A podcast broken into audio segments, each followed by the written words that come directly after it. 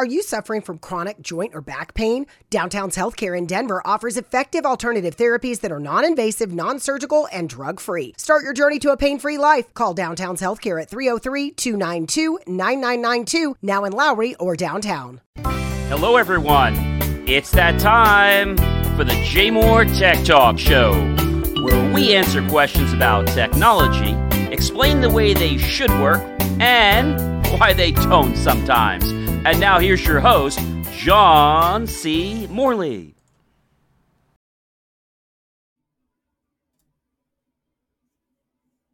Well, hey, everybody. Welcome once again to the J Moore Tech Talk Show. Great to be here. How are you doing tonight, Marcus? I'm doing outstanding, John. It's great to be back another great Friday night. Yes, I don't know where these Fridays are going. We just keep having some amazing episodes, and we got some really great guests um, that are uh, coming up. We have Jason uh, tonight, who is a professional networker helping entrepreneurs um, all over. So we're going to get to talk to him a little bit later. Uh, he's actually part of something he started called the Founders Network, so we'll learn about that a little bit. But we have a lot of stuff going on. So, you know, we were talking about Clubhouse, Marcus, uh, not too long ago, right? And uh, we were talking about all right. the good and the challenges of it. Well, there's some more challenges coming with Clubhouse. Clubhouse, okay? I, I, bet I can says, guess what it is. you know what it is? Okay, all right. what is it? Yeah, you know, like uh, we we we we said it was going to be an issue, uh, and it's security. You know, it's got to be security. You're hundred percent right. Well, I should have bet on that. We should we should have bet a billion dollars on that, Marcus. Yeah. uh, Agora, yeah. uh, who is actually part of Clubhouse, claims that they don't store audio. Now, um, mm. this is very interesting because so Agora is headquartered in the US and in China, which makes them bound by the cybersecurity law. So they're saying that Clubhouse uh, doesn't uh, store any audio, but Clubhouse does store audio temporarily in the United States. Now, because Agora yeah. is headquartered in China, this is going to pose some pretty interesting privacy concerns. But I think I called this, didn't I? Yeah, you did. Yeah, you, uh, man, I, I, I swear, if we was uh, betting on some type of news line, we you would have got got all the money. Pe- people need to take my advice. I mean, I, I know I'm not this uh, person has billions of followers yet, but you know, I have some insights to what's going on in our world. And this just takes me back to when I spoke for Harvard and Yale and I did the talk Minor and Major Inconveniences of Y2K. Our world wasn't going to stop, Marcus, as we know it. It was just going to have some inconveniences. And that's exactly what happened. People couldn't access their money, they couldn't get their medication, computers couldn't bill properly, they showed they had less money in the bank, all kinds of little annoyances. But that's all it did. The world didn't stop. Nobody died, right? But exactly. So Clubhouse is supposedly taking this very seriously, or so they say. They're going to start putting encryptions in to block pings from China's server. And this is due to research from our good friends at Stanford that actually found the vulnerabilities. Uh, now, Clubhouse is not really released uh, for China at this point, and I can imagine hmm. why. But if they do release in China, that's going to become even more of a pickle. Oh yeah. The, so your information. I'm wondering, yeah. Yes. Yeah, I'm just wondering with with the potential release in China, you know, are we're gonna have some conflicting information coming from um from Clubhouse at, at, at some point? Well, I think it's going to eventually release in China, and here's why. Agora is headquartered in China. Right. So I'm sure they're going to want to roll it out there. But now, can we trust what they're going to do with the information? So your information, now they haven't said how long, but your information is held temporarily. They don't tell us how long temporarily is. It's not two minutes. Yeah. And it's not 20 minutes. Hmm. It could be temporarily a day, temporarily two days, temporarily three days, hey, temporarily a week, maybe temporarily a month. We really don't know.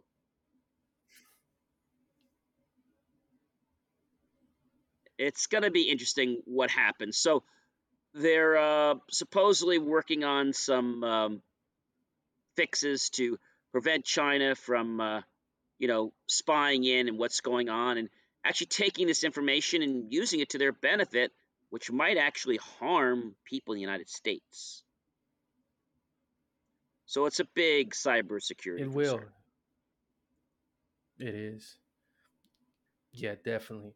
And the more people that's getting locked on on this platform, the the more you you got the potential for somebody to be one of one of those bad actors that we we we know uh, and that we are familiar with. Yeah, exactly. And uh, they're not the kind that work for Disney or a Time Warner. not at all. Oh, it might have been fired I there, knew Clubhouse was didn't work for them. exactly. Uh, I knew Clubhouse was going to be a challenge. I don't think Clubhouse is going to be ready for release. I could be wrong till the end of the year. We'll have to see. But if they're just having security issues now in February, when are they going to be really certain that they've gotten the bugs all out and that security is really assured? I don't think we're going to know right away. No. Might be a few months till they discover. And again, Stanford was the one that discovered this. We'll have to keep an eye on Clubhouse. I think there's a lot of interesting uh, developments that are going to surface um, throughout this year and next year as well. But on a lighter note, have you ever taken the subway before, or MTA, or one of those uh, mass transit, um, you know, subway trains? Yeah, I had the, I had had the opportunity to do so when I was visiting out east. Now, imagine this you get on the MTA. Now, we all know how they changed the person who used to get on that horrible speaker or loudmouth device. And basically, because that's what it was, it was a loudmouth device. It was terrible. It wasn't really even a megaphone. It was like so distorted. You couldn't right. even hear the number. Mm-hmm. You thought it sounded like this street or Park Street. You had to kind of, is that it? Let me just get off just to make sure because I don't want to miss my stop and it was terrible. Well, they finally fixed that a few years ago, and they had professional recordings done that actually made it that you could hear not only the number but the stop, and it's so clear that there's no way you could misinterpret your stop. Plus, you can even see it on the little uh, LED screen. So they really made some major improvements. But you know, during the pandemic, people are not paying attention, right? They're just doing whatever the heck they want. Right. And people sometimes are fickle creatures, right? They do what they want to do. And I always say people do two things, at least most of America. They do things to avoid pain and gain pleasure. However, sometimes that's at other people's costs, which shouldn't be. So, how do you get people that don't want to follow instructions? Something like, you know, wearing your mask fully over your mouths and knows when you're on the MTA uh, subway trains. How do you get people to do that? Well, they actually hired Whoopi Goldberg, Jerry Seinfeld, and Cam'ron and what they all have in common, as you're probably wanting to know, is they're all New York's famous, as we'll call it, Oscar award winners to be the voice of safety when you get on the MTA railroad trains and subways. I'll tell you something. First time I heard them, because obviously I'm not on the subway, but I was able to play them online. They're very attention getting. You know, you just can't avoid Whoopi Goldberg or Jerry Seinfeld for that matter. no, Cam'ron either. There's just a very distinct quality to each of them. And, you know, just the way Whoopi talks is like, you know, so, you know, you want to keep it safe, you know, you're going to put that on your mouth. You know, it's like, and she's not like being nasty, but just like she has this real spark to her that makes her voice not yeah. annoying, but something you just gotta pay attention to. And when Jerry Seinfeld talks, oh my gosh, he just starts with things, and it could be something very simple as you go into the dry cleaners. And he'll say something to you like, um, Well, you know, I had a spot on those pants. Okay, we'll try to get the spot out for you. Okay, well, please do because I have a very important date this weekend and I really don't want to be embarrassed because my slacks have stains on them. Yeah, wait, wait, we got you, Mr. Sample. Wait, we got you. He comes back to the cleaners. I'm just giving an example. And uh, he says, um, you know, there's still spots on my slacks. Comes in. I don't see any spots. Well, but there are. There's spots on my slacks. I mean, I mean, I'm not trying to be a pain in the ass to you, but uh, there's still a spot on my. I mean, Mary, do, do you see a spot on the pit? Uh, George, can you come over here a second? Can you see? Does there a spot? Yeah, yeah. There's definitely a spot. He says a spot. I say a spot. She says a spot. All right, we'll, we'll do it again. Comes back to, but you're getting the idea. So now you come back another time, exactly. And uh, they're all here again, and we're looking secure because I don't want to bring them back to you. I don't even want to cause you a problem. But all I'm saying is, I'm not going to be too very, very happy if I take that bag off and I see a spot on those pants. No, no, no, Mr. Sanford. Seifeld, we, we, we worked on the pants. Because I hope so. Takes the bag off the pants. There's a there's still a spot on the pants. Oh no, no, Mr. Seifeld, there's no spot on the pants. Well, what do you call that? Well, that is a patch. A patch? A patch. It's a very nice patch. Well, why is there a patch where my spot was? And I'm making this whole thing up, but you get the idea. And he comes back, and let's say they'll say, uh, I need to talk to the spotter. Spotter comes out front. You know, there was a spot on the pants. We came back in. There was another spot. There was a third spot. And now there's no spot, but there's a patch Oh, yes, Mr. Seinfeld, very good patch. Well, who put the patch on there? Well, that would be the seamstress. We have to talk to the seamstress. Bring the seamstress up front. Why did you put a patch on where the spot was? Well, I put the patch because the spotter told me to put the patch. This is crazy. yes, so what's the matter? Why did you put the patch on there. Well, the seamstress told me, uh, I told her to put the patch on. Okay, well, why did you tell her then to put the patch on? Oh, this gets complicated. You see, the spot which you had, we use chemicals. And, you know, we try really hard, Mr. Steinfeld, to get the spot out. We try once, we try twice, we try a second time. We even put a little tag on the top of the pants, which you didn't see. You just complained about the spot to my boss, and you never read the tag that said we tried very hard, but if we try any more, we might damage it. I never saw a tag. Well, there was a tag. It probably fell. Well, I didn't see a tag. So what are you saying? Well, we actually uh, worked on it quite a while, and now there's a hole there. So we had to put a patch to cover the hole.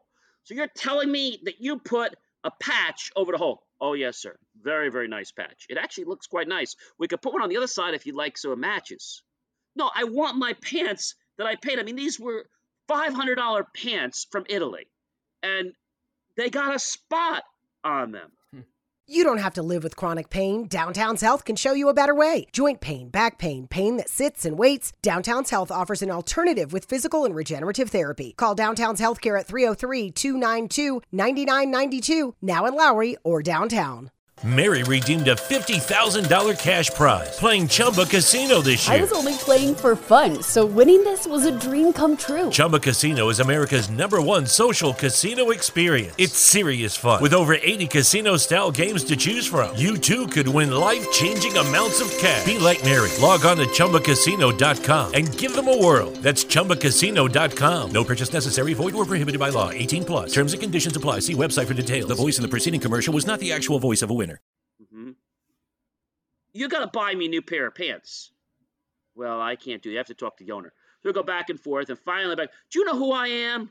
I'm Jerry Seinfeld, and I'm telling you right now that I'm going to make sure my whole building doesn't come here, and I know the person who's actually managing the Yankees, and I'm going to make sure they don't come here anymore. What would you like me to do? We can credit you for the cleaning. I don't want you to credit me for the cleaning. I want another pair of pants. Okay, how much were the pants? $25? No, they were $500. That's going to be a problem because I don't have that in my budget to to to cover that. Well, who do you have to talk to? Well, my wife. Well, when is your wife coming back? Well, she's out visiting her sister. Well, when can I come back? I don't know. Well, can you pick up your cell phone and call her? Well, I could, but she's talking with my daughter. Well, th- this is crazy. George, is this crazy? Mary, isn't this crazy? I- It's crazy. I mean, do I have to sue you to get the money for the pants? Oh, no, no, no, please, please, please don't call the courts. We, we, my, my wife and I, we don't like the courts. Well, somebody's got to pay up the money because I'm going to see George's friend, who's one of the best attorneys in the whole area. And trust me, he's going to make sure you pay for those pants and maybe more. All right, you know, you're, you're starting to give me heart palpitations here, um, Mr. Seinfeld. Um, I give you, I, I I gotta, I'll be right back. Comes back, uh, I, I give you your money. 100, 200, 300, 400, 500. Yeah, and what about $100 for my aggravation? He's right. $100 for his aggravation. $100 for your aggravation. Thank you. Pleasure doing business with you. Yes, thank you. Have a nice day. Thank you, Miss Cipher. Thank you very much. So you get my point. and this was a made up skip, but this is how Yeah. he does things. Everything he talks about becomes this entire issue. And I can guarantee you for that lunch, that dinner, and the rest of the meals for that week, he's going to be talking about those pants to everybody. Which cleaner did you go to? Well, I don't really want to, you know, you know, rat the guy out because they tried and he did pay me for the pants. Was it in the in, the- in the sh- on the street? Uh, yeah, it was the guy on the street. Well, which one? There's only two cleaners. Well, it was on the corner. Well, they're both on the corner. Oh, well, was it the Chinese Chinese guy or was it the Spanish guy? It was the Chinese guy. I knew it. I never want to bring him anything. He lost my wife's dress, and then my daughter had a prom, and they couldn't find it. And then my daughter-in-law, they brought the the wedding gown. It was almost a hundred thousand dollars, and they couldn't find it. That's the guy. Ah, I tell you, these people, why do they even stay in business? But you get my point. So something like that obviously held your attention. And if you're on the subway and somebody's telling you, you know, when you're getting on a subway, just put your mask on. Make sure it covers your nose and your whole face, your mouth, and everything. You know, we don't want to put one on either, but let's just do what's right. It's good for everyone else. All right. And then when you get off the train, you can take the darn thing off. All right. But just put it on right now. Thanks so much. I appreciate it. And, and you get it. So that's going to catch somebody's attention, isn't it? Yeah, we don't usually do comedy. you know, so- that- that's there's no there's no extra Yeah. charge for comedy.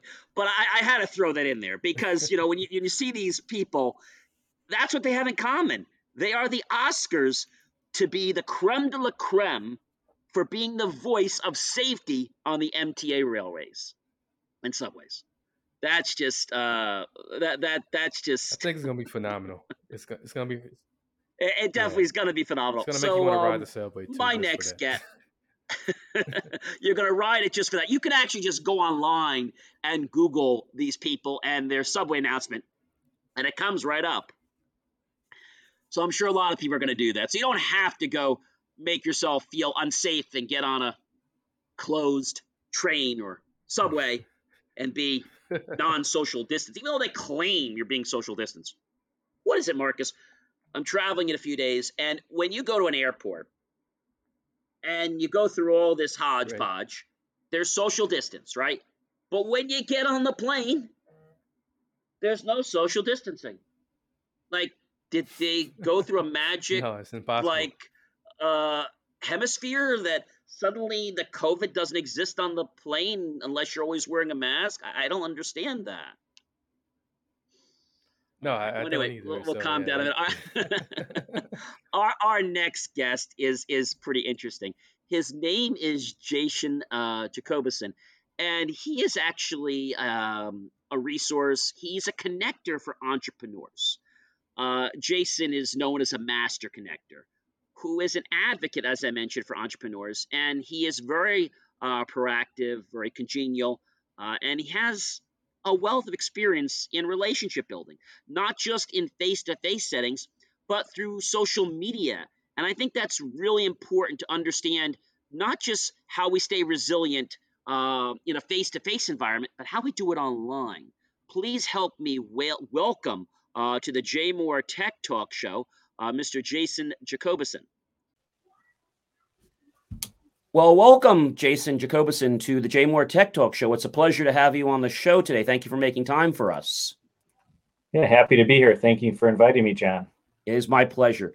So, with the technology, and I understand you're a professional networker, uh, which I guess is uh, becoming something that's very important during the pandemic era, right? Absolutely. And it's been part of my entire career, but especially right now, very important. So, it allows you to capitalize on something you've been doing your entire life, but now it's becoming kind of like a priority for everybody else because they can't do things unless they do them virtually, right? Oh, that's, and for the most part, yes. Virtual is a way of life at this point for most people. So there are different types of, uh, I guess, reasons that people go online. Can you just summarize for us, like, what are the reasons? I mean, we know we go online obviously to surf the internet and you know look up names or research places or get directions sometimes.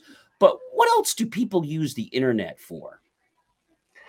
Well, it's building relationships is an extremely important element of doing that. You know, there's online tools that professional tools, social tools that we all are well aware of. And for me, it's been a great way to build new relationships and maintain the relationships. And nowadays, with everything being really online, at least for right now, there are plenty of tools to connect with people with video, with 3D, virtual reality, uh, you name it. There's all kinds of tools out there to connect people. people. We're social by nature. Humans are social by nature, so we want to meet people. And so having online tools to meet people is a great way to continue that dialogue that you may be having in person. Now, Jason, we get a lot of uh, different types of audience uh, demographic that watch our show uh, each uh, Friday night. But can you tell us, for some of the people that may not understand, what's the difference between a 2D event, a 3D event, a 4D event? Like, just kind of break it down for us in simple terms, if you would. Yeah, so it depends on the engagement. So, you know, what we're doing right now with this interview, that really is a 2D. It's, you know, we're all familiar with the platforms out there. We have these calls every day. It's just having a face to face conversation, like a one on one conversation, or it could be in a group of people. And that's the extent of it. You can chat, you can share your screen, you can go in breakout rooms. That's really the extent of it. When you're talking about 3D, these are immersive experiences. You may you walking around in your own avatar and connecting with people one on one, connecting in small groups. You could use a virtual reality headset, augmented reality, uh, but you have control of your experience and you can do whatever you want in those environments as long as you know there's certain elements in the environment. And so it could be going to panel discussion, could be listening to someone do a pitch, could be small group discussion. You have a lot more control in your environment. So, when we talk about these different types of environments, does the uh, more immersive environments use things like artificial intelligence? And how does that fit into the play? And, and what's the benefit of that for people that attend networking events as opposed to just a regular 2d type event? Yeah so i think it depends on the platform. Um, you know ai can be used in some for sure especially if you're looking to connect with people. It'll uh, curate the the invitation or the meeting. So there's definitely some advanced technologies out there to help you meet with people uh, that you want to meet with and that's hard to do in an in-person event. So with online there's a lot there's more things you can do. Um, and you know virtual reality all those things allow you to connect with people uh, as close as you can get to in person without actually having to leave the comfort of your home. Uh, it's cost effective and you can meet people from all around the world with not having to travel so it's it's really interesting that the you know we're only in the beginning stages of this too. So we're going to see a lot more innovation soon. The travel agents probably don't like this unless they were buying stock in uh, these virtual platforms because um, you know now I hear you can actually take a trip with some of the new virtual reality. You can pay a price so that if it costs you I don't know five thousand dollars to take a priceless uh, trip to Fiji uh, you can actually have a virtual trip to Fiji for maybe $450. But you can keep replaying that trip or you can buy so many credits. Yeah, that's really interesting. Uh, I don't think I'd pay 450 for a virtual trip, but you know, still cheaper than going there, I suppose. That, that that's what I think they're they're working on, and I believe the pricing is something that they're still trying to play with and see how much is it that people are really willing to pay. I think it's probably going to be about a hundred to hundred fifty dollars, maybe two hundred. I don't think four fifty, unless there was something really stellar uh, in that trip. You know, maybe it was a trip after some uh, famous person, and you were getting to relive that experience. Well, then maybe they can get it because of the branding. But uh, I agree with you. I don't think the trip is worth five hundred or thousand dollars like they're trying to portray. So we hear about these different events, Jason, and there's a, a word that gets uh, tossed around a lot, and it's called uh, virtual and hybrid. So can you give us a little rundown? What does it mean to have a virtual event as opposed to a hybrid uh, event? Yeah, so virtual event is completely online discussion, whether it's 2D, 3D. It depends how immersive you want it, but it's 100% online Hybrid is where you have an online and an offline component where you you know you're meeting people in person but there's also some online component where you can connect with people and there's other resources and other discussions. So it could bring people from around the world into one particular meeting room some in person some online.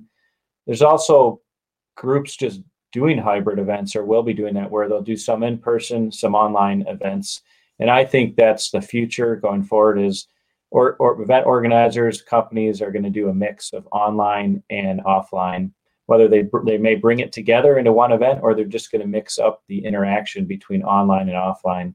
But I think this has all been accelerated because of the times we live in right now it's going to give us the best of both worlds, right? Because the people that could normally not attend an event, let's say in Las Vegas or something like that, they can actually go online and basically get the same experience. They can go to a virtual booth. Uh, I've been to several of them, and it's it's pretty amazing how you can actually interact. The problem that I always see, Jason, is that a lot of the people running the events don't understand that when it's a virtual event, you still have to staff it just like you do a regular event. Yeah, you're absolutely right. Now the costs should go down with a virtual event. Uh, no travel expenses. You don't have to rent out a room or anything like that. But you still want to have people there to welcome guests in, to understand and teach them how the technology works. Now, some of these platforms have, we'll call them chat bots uh, or avatar bots that will uh, give you tips along the way. But you still want to have people guiding the attendees on what to do. You definitely don't need as much staff. Now, I think it depends on the size. You know, there are conferences going online now that probably still have dozens, if not hundreds, of staff to organize everything. I think you need to have almost what I call uh, a run through of the event. So if you're doing something on a platform, especially if it's your first time, have a run through, not just with yourself and a couple people, but all the people that are going to be part of that event mm-hmm. so that you can get the kinks out, you can understand how it works, and you know what it means when somebody's waiting to speak to you. Uh, so it's very different. But I think if you're not tech savvy for that, and somebody that's coming to this event, whether they're technically savvy or not, it gives a very bad impression that you don't know what you're doing. Yeah, I absolutely agree. And the 3D virtual events that I've been hosting over. You don't have to live with chronic pain. Downtown's Health can show you a better way. Joint pain, back pain, pain that sits and waits. Downtown's Health offers an alternative with physical and regenerative therapy. Call Downtown's Healthcare at 303 292 9992, now in Lowry or downtown. Mary redeemed a $50,000 cash prize playing Chumba Casino this year. I was only playing for fun, so winning this was a dream come true. Chumba Casino is America's number one social casino experience. It's serious fun. With over 80 casino style games to choose from, you too could win life changing amounts of cash. Be like Mary. Log on to ChumbaCasino.com and give them a whirl. That's ChumbaCasino.com. No purchase necessary, void, or prohibited by law. 18 plus. Terms and conditions apply. See website for details. The voice in the preceding commercial was not the actual voice of a winner. For the last year, we do that. We do a walkthrough with the sponsors and the startups that are pitching there. So absolutely, we want to make sure everyone involved knows what they're doing. Uh, you know, before we get started. So I completely agree. There's always a learning curve with new technology, and this platform that we've been using, and I'm sure it's with other platforms, they are constantly educating their users or customers and how it works. And once you get the hang of it, it's usually pretty easy to use, but there's always a learning curve. Uh, but you're absolutely right. You need to have that walkthrough uh, so people understand it, how to use it even before you jump into the environment. And they got to take it seriously. I mean, it's not a video game. Uh, it's not something you're doing while you're home uh, watching TV. You got to take it seriously because this is the way your clients are coming through your door. And just like your website or any type of communication you have, you need to realize that you got to cr- greet that client the same way you'd want to greet them with a red carpet at your office or at your home when you have people visit you. You got to treat them the same way. But it's just a different understanding to how to do that. Now, um, we're both uh, entrepreneurs, and um, you know, what would you say um, is the magic to helping people connect and what's the right way to network? Because a lot of people i know just don't know how to network. You don't go on a platform and network. There's a little more to it than that. It's not like just saying okay i sell this and i'm cheaper than everybody else and this is what i do and you just push your agenda. So what do you have to say about that jason? Yeah i mean it's extremely important to build relationships. Networking is not transactional it's relationship building. So my entire career I've been a relationship builder and I always find out how I can help people before I ask for anything. So I, I find out what their needs are, who they want to meet, and I open up my network and connect people together. And I rarely ask for anything, but when when I am looking for something, people are open to helping me. And I connect people almost every day together, so I stay fresh in people's minds, and that allows me to build the network uh, that's allowed me to really build my career it's kind of very similar to one of the reasons we started this show not too long ago. And for those of you that don't know, we started this show over five years ago. And we started it just as a little tiny um, online uh, audio only show. And it was going pretty well. Uh, we took calls and stuff like that. And then um, we actually expanded to 38 states. Uh, we became a national show. But then an interesting thing happened we had an advertiser call us and ask to buy an ad. So what did we do? We gave him the person that handles the advertising for the station, the syndicate. Thought we were doing a great job, not knowing that they were going to pay $3.5 million, not to us, hmm. but to the radio station. And guess what they did? They bought out our time slot on Prime Thursday nights, 9 to 10 p.m. We lost our show. So it kind of left a bad taste uh, in my mouth for a while. And didn't feel like I wanted to do that. And then when the pandemic happened, I started doing some YouTube uh, unboxings, reviewing uh, channels, and uh, have a great co host now. And the thing that was important to me was that I wanted to bring the show back because I want to interview great people like yourself and I wanted to give value. I think that's really why I do this every day. I mean, I get charged up uh, to be at the office. Some people think I'm nuts, but uh, interviewing people the day or at night because you know this is interesting because when you provide value to people, you don't ever sell anything. You just provide value. And I always say, if you have to call people, well, that's not the way you should be doing it. Uh, when you're ready to, to do something, well, reach out to me. And if you're not ready, well, that's okay too. I completely agree. Yeah, that's the, the I believe the right way to think about it, and it's only gonna it's gonna help everyone, you know, without a hard sell. So if we're in it for the long game, which we are obviously, but a lot of people aren't, they're always looking to what I like to call the radio station that's tuned into them. We call it WIIFM. And there's another radio station, What's in It for You, WI. So a lot of people are tuned to that other radio station. I tell people they have to tune to the What's in It for You, meaning the other person first. And mm-hmm. uh, just having a desire and a strong intent to listen. Uh, we were given two ears for a reason. We really should be listening more than we talk. So, talking about tech trends in 2021, what can you share with us about networking, about platforms, just about the whole digital age? Where are things going, Jason? Yeah, so obviously, the uncertain times we have right now, it's accelerated the use of technology platforms for businesses, for entrepreneurs, for employees, for employers. It's just the future work is a very hot topic these days, uh, which can encompass virtual events, HR tech, business connectivity tools between employers and employees, communication tools. I mean, all these things have been accelerated. Many of these things were already starting to go in that direction, but it's all been pushed forward sooner because of the world we live in right now. And I believe this is all good. This is good stuff because you don't need to be in a physical location for everything you do. Now, FaceTime is still important. I don't uh, want to dismiss that at all, but all these tools are extremely important way to really accelerate communication and growth of people and individuals. So I'm excited to see what happens this next year. There's a lot of other trends, but this is a hot trend right now.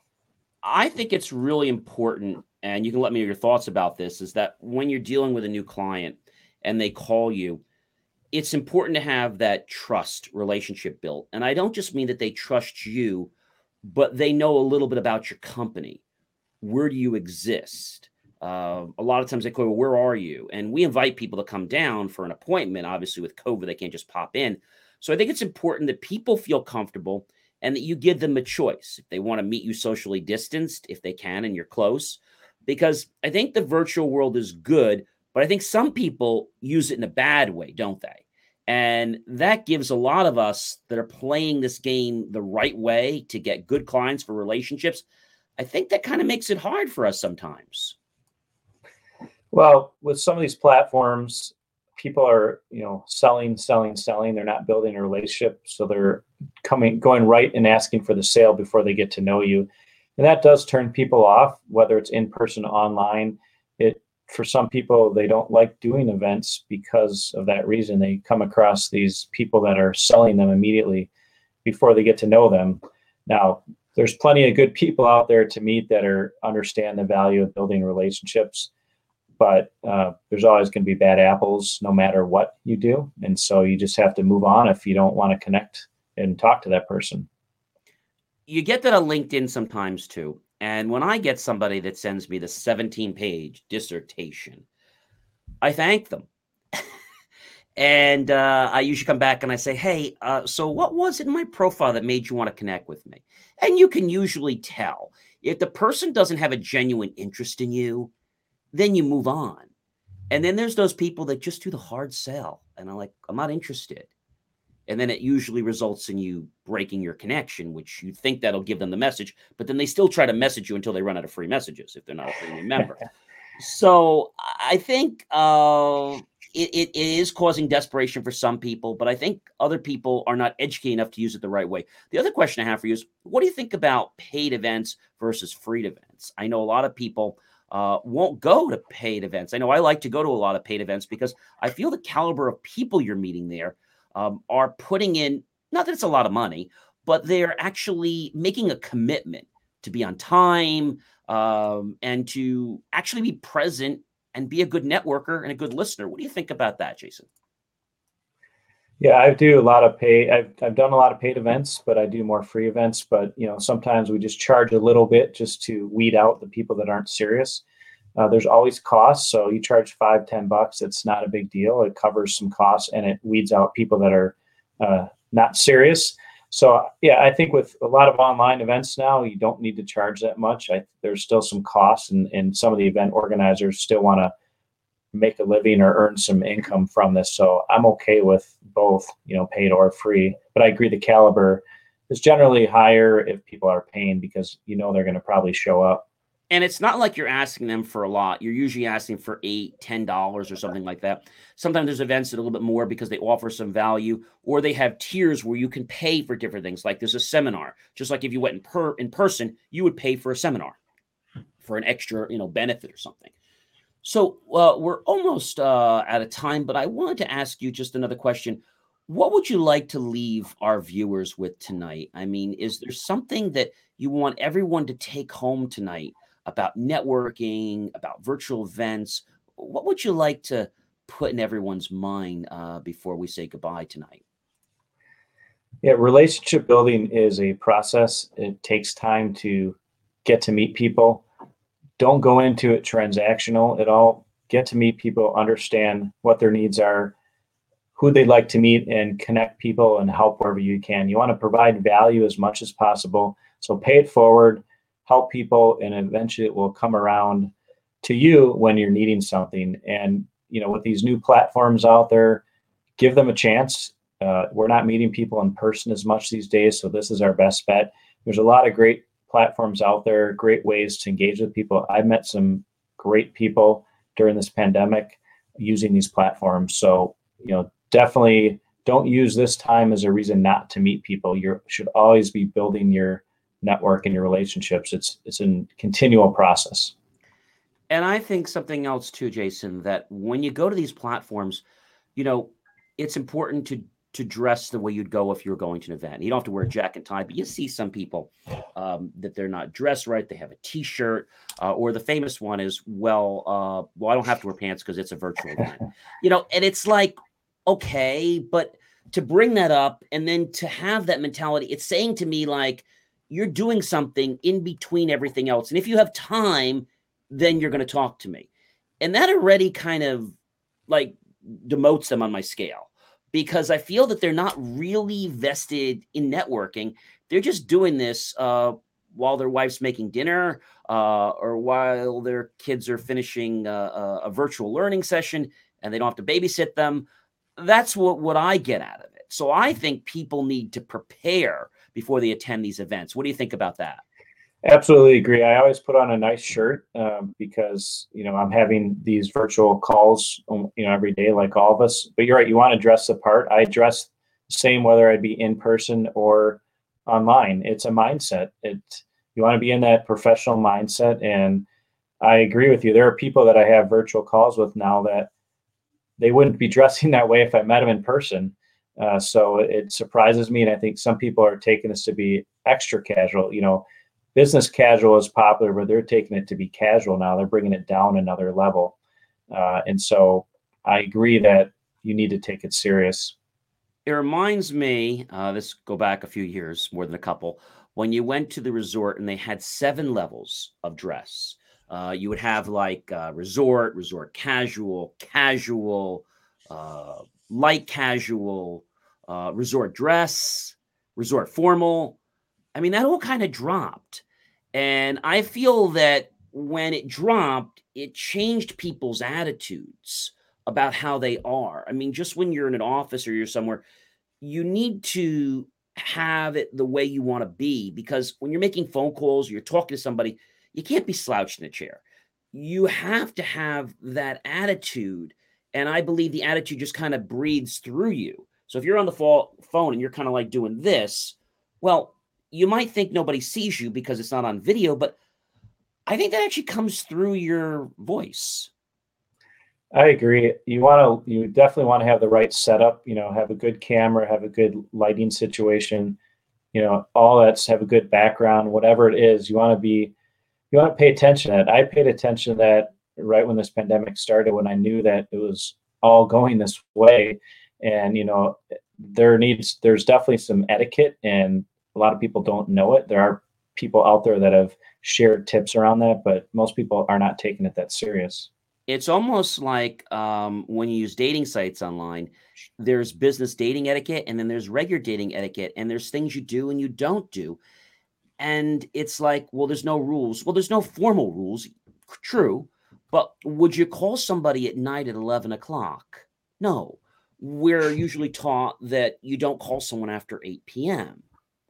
and understanding time zones. And I think people a lot of times, you know, press that or, you know, they'll call you during dinner and they don't understand what they're doing. They're disrupting you from having dinner with your family or working on something and then don't let being treated for pain be a pain. Come to Downtown's Healthcare, 950 17th Street in Denver. Find out how to reduce pain naturally without surgery, without drugs. Call Downtown's Healthcare, 303 292 9992, now in Lowry or downtown. With the Lucky Land slots, you can get lucky just about anywhere. This is your captain speaking. Uh, we've got clear runway and the weather's fine, but we're just going to circle up here a while and uh, get lucky. No, no, nothing like that. It's just these cash prizes add up quick. So I suggest you sit back, keep your tray table upright, and start getting lucky. Play for free at LuckyLandSlots.com. Are you feeling lucky? No purchase necessary. Void where prohibited by law. 18 plus terms and conditions apply. See website for details. They think it's nothing to just interrupt you. And I always like to use the one that a famous actor, uh, uh, Jerry Seinfeld, used uh, when you call somebody calls up and you talk to them, and the person says to him, um, uh, uh "You know, uh, let me get your number. Your number, yeah. Uh, and what time do you have dinner? Yeah, I want to call you back when you're having dinner because see, I'm having dinner right now." you know, and, and you laugh, but you know, it's funny. We actually learn things when they're funny um, or when they really immerse our senses. The more senses we immerse, or the crazier we make something, Jason, we remember it. I mean, the memory analogy when you go to the store and you can pile things on your head and you can make things more ridiculous, you tend to remember what the heck you went to the store for. So, in closing, the last question I just want to ask you is as tech is evolving through 2021, 2022, and, and this uh, new decade, what do you think is coming up the road? Yeah, I mean, there's there's a lot of industries that are already being tested right now and advancing and accelerating. I mean, so we've got supply chain is a big one, fintech, ed tech, uh, future work, which I mentioned before, and healthcare is a big one. I mean, they're all advances. Pharma with drug discovery and, and R&D that is accelerating because of what's happened recently. You're going to see there's been a lot of investment in that specifically lately. And so everyone's being strained and everyone is evolving and, and adjusting to this new way of doing things. And it's a good thing because this stuff was in process. So you're going to see all kinds of industries uh, being you know crypto is is big right now again and blockchain you know some of these technologies have been around for a while but i think this year a lot of this is going to go to the next level. And it's just there's a lot of investment and a lot of company people starting companies I think COVID really lit a fire on everybody, not because uh, they wanted it, but it happened and it forced people to react. Um, most people don't know this about themselves, but your body is trained to keep you safe every day.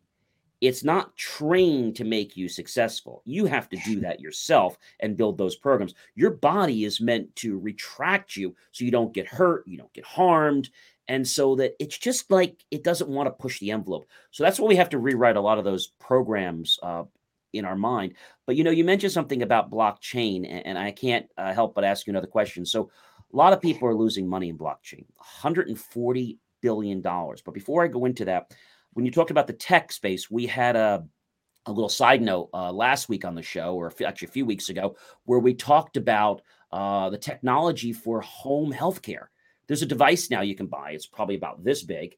And um, there's one adapter on it that basically you can hold against your head and it'll take your forehead temperature. Big deal.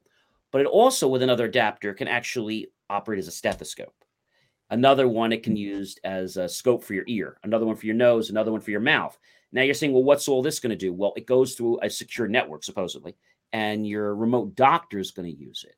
Uh, my big concern is how we're securing and encrypting this information because there's no government governance out there right now. And my other question is that blockchain, I think, is good, but I'm concerned when it comes to finances in blockchain. I think it should be used more as a validation service, uh, but not something that we store our money in. Well, so home healthcare definitely is growing. You know, telehealth. There's a lot of advancements and, and acceleration of that. Um, you know, some companies that had home healthcare services are now doing telemedicine. I mean, that that is a growing trend, uh, and it's here to stay. Uh, previously, the company I was, a fund I was involved in, a venture capital fund, we invested in a company in that space, and they accelerated their uh, telehealth during this time. So you're going to see a lot of that. Uh, blockchain, uh, crypto. I mean, people have made lots of money lately in crypto and Bitcoin, but you know, blockchain is really the underlying technology behind all that. And blockchain is, um, you know, it it does offer, um, you know, a verification, and it does it it does uh, have a somewhat of a trail, but you know, it, it's it's hitting every industry, and so I think people have to be more comfortable with it. Uh, but it, you know, some of the big companies are now investing in it you know, big banks and other large financial institutions. So once that people are comfortable that they're putting a lot of money into that and making sure that these systems are secure, I think that's the future. I mean, there's so much money being put into it, and it's still, I believe, in the early stages. But everyone will feel more comfortable about it as time goes on. But there's definitely security with all that stuff. I mean, everything can be hacked, I suppose, at some point. But there, there's always a level. remember, we remember WEP, uh, the wireless encryption privacy, which was garbage. I mean, uh, a 12 year old could basically hack that in a matter of 20 or 30 minutes about with a, a program they downloaded for free. And then we went to WPA and WPA two, WPA three, and then we have the higher level for for uh, corporations but my big concern is governance. And with all these things, IoT, I mean, we have the W3C. Uh, most people don't know, but Google has their own chip, or they so they say it's their own chip. It's really not. Uh, they kind of built it, but they actually weren't the ones that came up with the idea. It came up through the W3C consortium, saying that no device should be trusted. And more and more companies are using that technology now. But I think we really have to worry about setting a standard like in the Internet of Things, a security of governance. What, what do you think about that? Because I'm concerned about all this information out there. Like I won't have an Alexa in my home or one of those Google Voice. I just won't do it. Uh, I don't trust the information. I don't trust that, even though it's on edge computing, uh, distributed computing, I believe it's going to a container. And the best way to explain this to you is if we had a bucket of water and we were all drinking that bucket of water, well, there could be germs if one of us had a cold or something. But let's say that I was to put a filter in there and we each were drinking from filtered water. Will that be fine? That's not happening right now when we talk about how distributed processing is working. Well, uh, yeah, I mean, there's so much going on out there. I mean, you know, some of these platforms, you know, social platforms can follow you around where they follow you around between your your mobile phone, your computer. You see ads. Uh, that maybe you looked on your phone or online, it, you're seeing stuff everywhere.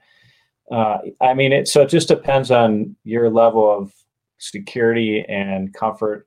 You know, there are plenty of people that use those in-home devices. You know, I have a few in my house. Uh, information is out there regardless, and I, I, don't feel like you know me personally. I've been impacted, at least that I'm not aware of. Uh, so I think it just depends on how comfort comfortable you are and every time you buy something, almost your information's out there. So I think it just depends on what happens with that information. And but yeah, I think there's gonna there probably will be some more government oversight on some of these things, and some of the big tech companies are also trying to add more oversight as well and governance. But it, it's going to take time, I think. We need a consortium built. I mean, the W3C was built years and years ago, uh, and and the classic example I always go back to, Jason, is there was a doll probably about hmm, less than a year ago, maybe around that time. The doll was given to um, um, his daughter. They played with the doll. Everything was fine for a week or two.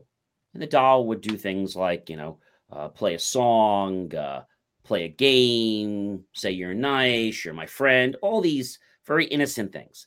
And then within a week or two, the doll was hacked. Now, the kid didn't know the doll was hacked. And now this doll is asking, I'm just going to make up the name. Let's say her name was Megan. Megan, so what's your full name, Megan? And where do you live? Where do you go to school? Hmm. And are your parents home now? And do they work late every night? And uh, how about your grandparents? You have anybody that watches you? Or uh, who are your friends? What do you like to do? And now you've suddenly taken something that seemed to be very innocent, but because a company didn't have governance or take the responsibility and was so concerned about making a fast buck, they didn't put in a small little governance to have even a pin code on that doll so that a website could be hacked through a phone. It's not Apple's fault. Apple just paired the phone with with the doll. But maybe Apple should be saying, "Hey, if there's an app out there and it talks to a device, well, it needs to have a six-digit pin code or we're not going to allow it." They could do that. But they're not.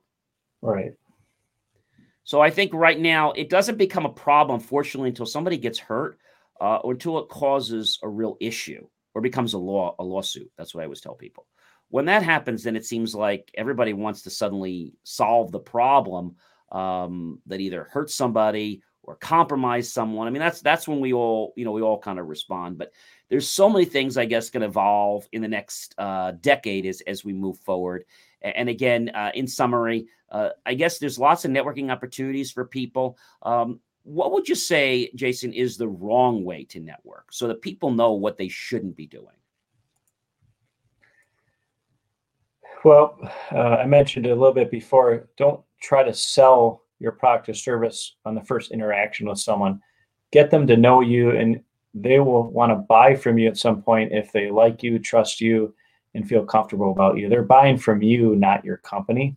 And so just realize it's a long term process. You're building these relationships, and over time, it will build. You'll build value on both sides. You'll get introductions, and you know, but but don't be aggressive. Just be very uh, thoughtful and try to help people wherever you can. But it is a long term process, and you know, I encourage you to try different ways to meet people, different events, whether online, in person, but be open minded to try to meet new people and, you know, expand your network because you never know when these people could be valuable for your personal or business uh, life in general or and your brand. That's that's a very uh, valuable statement and not only could those people be valuable to you directly but they may be indirectly valuable to you because they may connect you to somebody that could lead you to a big deal or lead you to your partner or whatever it is. So you never mm-hmm. know who somebody else might know and who they may know. And that's the whole thing of the World Wide Web, or I like to call it the World Wide Web of people. Jason, this has been really educational. I know our viewers have really enjoyed learning not only about uh, the different ways people can network online, and just kind of your view on you know where things are going. So really do want to thank you for taking time and joining us on the Jay Moore Tech Talk show tonight. Thank you, John. Really appreciate you having me on the show. It is our pleasure. Ladies and gentlemen, Jason Jacobson, a professional networker uh, and a person who does so much more, can help you with events and a lot of other things. And if they want to reach out to you, Jason, is there a way that our viewers could reach out to you? Yeah, I think uh, LinkedIn is a great way to find me. Just Jason Jacobson, and look for me on LinkedIn and send me a note and tell me uh, where you found me. You know how you heard about me. Tell him that you heard about him on the Jay Moore Tech Talk Show, and I'm sure he'll be happy to connect with you. Uh, ladies and gentlemen, we have a lot more great guests coming up, as you know. And uh, again, I want to thank you, Jason. This was really educational, and uh, I know it'll hopefully help maybe get somebody off of their chair to take the step they need that may just bring them the business that they've been waiting for months. As they say, nothing actually happens until you take action. So, what did you think of uh, of our guest uh, Jason and what he had to say about some of the things we should be doing with people remotely and some of the things we shouldn't be doing? You know, it really puts you into deep thought about this. And I think a lot of people have made the mistake and he has just put a huge perspective on the correct ways in which to do it. So I thank him a lot. You know, I have learned a lot. I definitely did. I mean, there were a lot of points he brought up, and some things you would think are very common, but common and sense don't seem to exist in our world anymore. You have to like actually spell No, everything not, out. not at all. But Yeah, I, I really do thank So uh, uh, you got that Jason uh. Jacobison again for for uh, spending time with us tonight. I'm sure our viewers definitely learned a lot about uh, you know how to network in this pandemic, which uh, can seem a little bit challenging. And I have to tell you something: when you have to network and you can't get close to people, you probably figure, well, I'm not going to do it. Well, your business still needs to survive. And this is something you need to Mhm. do. And you need to get passionate about it. And the people that don't want to do this, Marcus, it might be time for them to hang up their hat. It's not nice to say, but I think they Mhm. might have already planned their retirement. They might just add five years earlier than what they planned. Because for some reason, sometimes when you add technology to certain people, they just clinch. You know, like Do you suffer from chronic hip, knee, or shoulder pain? Avoid drug dependency and surgery with Downtown's Healthcare in Denver. Downtown's Healthcare offers regenerative therapies that stimulate the body's self healing process. Call Downtown's Healthcare at 303 292 9992, now in Lowry or downtown. Mary redeemed a $50,000 cash prize playing Chumba Casino this year. I was only playing for fun, so winning this was a dream come true. Chumba Casino is America's number one social casino experience. It's serious fun. With over 80 casino style games to choose from, you too could win life changing amounts of cash. Be like Mary. Log on to chumbacasino.com and give them a whirl. That's chumbacasino.com. No purchase necessary, void or prohibited by law. 18 plus. Terms and conditions apply. See website for details. The voice in the preceding commercial was not the actual voice of a winner. Like this, and I don't know why, but is it because they feel inferior? Maybe it's because they feel intimidated, or is it just because I don't know, they just don't like it? I think the reason is because they don't want to learn it. They don't want to apply themselves and now be accountable for learning something new. And when they don't want to take that honest uh, approach to doing it with sincerity, they don't want to be part of it because one side says they don't want to learn it, and the side that says they don't want to learn it knows that they have to put a lot of time in. So really, they're being lazy. I think they could learn it, Marcus, but they're being lazy.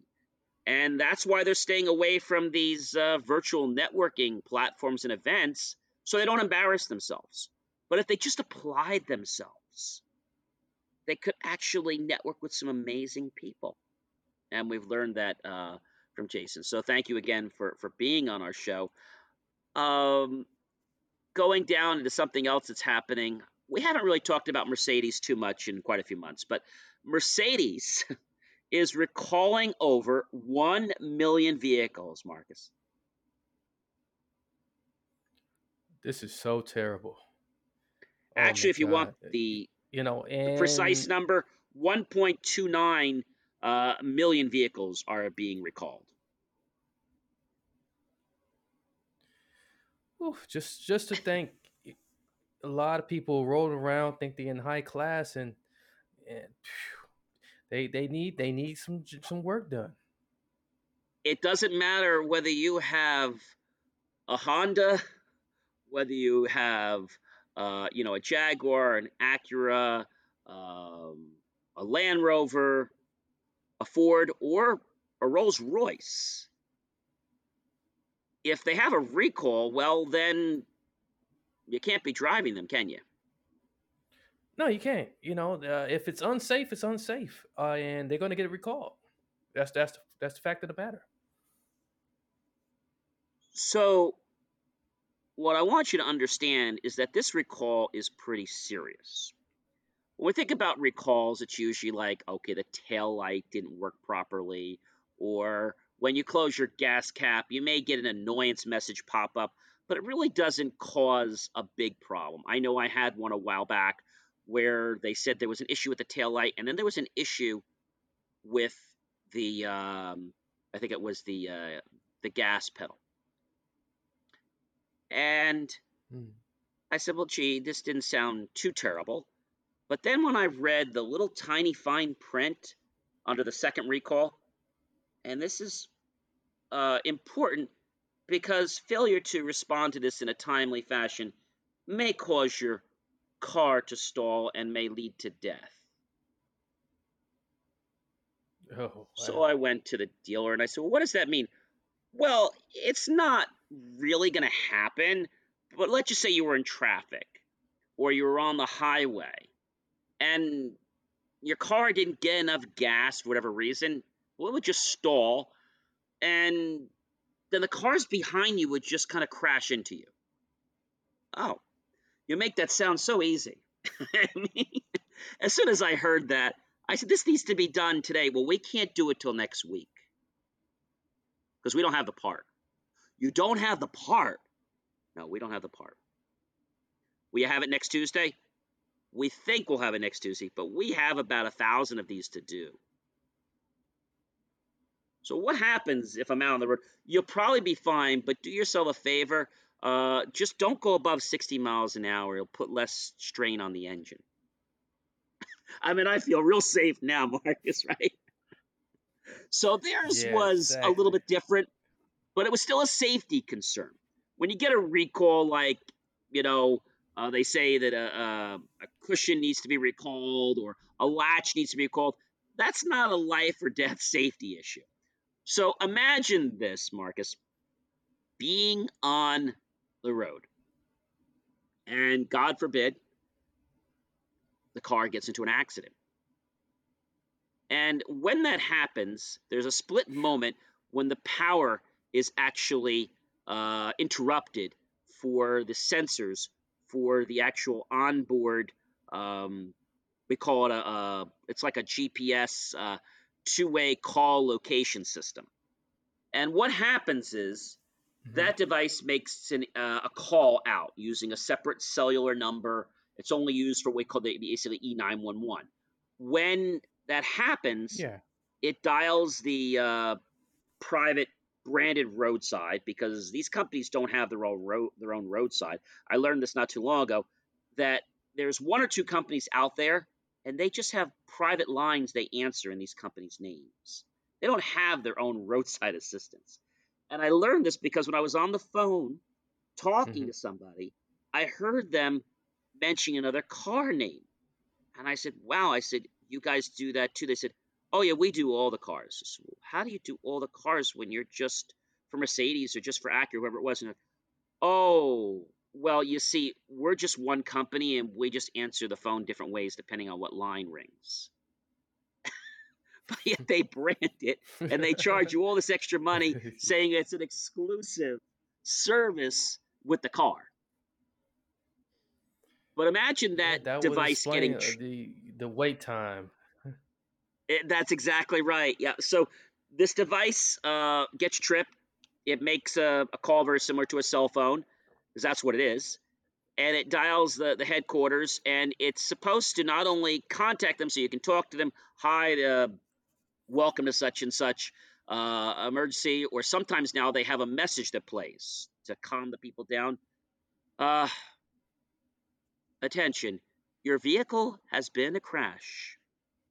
Everything is okay. We are calling help immediately. Please remain calm.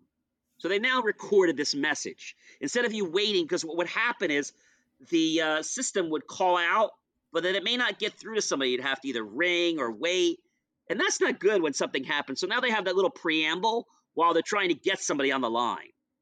And the person gets on the line. Now that all works fine with Mercedes. But now she says, okay, I have your location and I'm going to send help. Are you okay? Yeah, I'm fine. I think my car just got hit. Okay. And I do show you're right there by the bridge. Is that correct? What bridge? Well, you're you're you're right there on Goffle next to the bridge. No, I'm not anywhere near a bridge. I, I'm actually in Pennsylvania, um, by the by the uh, zoo. Oh, oh, hang on a minute. What's your VIN number? Now you're gonna ask somebody an accent, "What's your VIN number?" That's not gonna go over too well. So the problem is their um, not. electronic notification system is sending out either no information or wrong information. That's pretty serious, Marcus. Uh-huh. Yeah, it is. Now, in case you're wondering God what forbid, lucky you cars this happens to,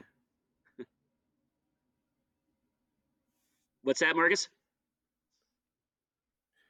Uh, it's God forbid, you know, that anything happens. Um, you, you, you're you're pretty much out of luck. Yeah, I'd, I'd say you're kind of up a creek without a paddle.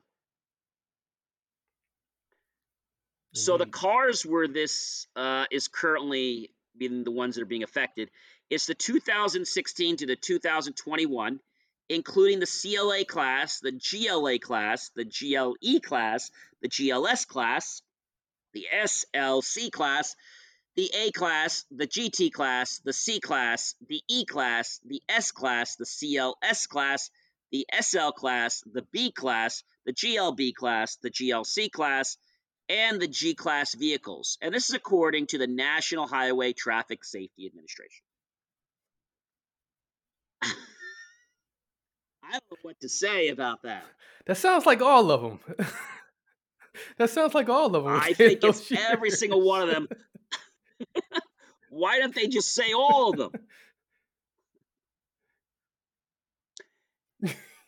And now you're probably saying, well, gee, Oh, you man, know, I, I think what do you do? Well, there's good news. the good news is Mercedes is more than happy to give you a free update to the system to fix the problem.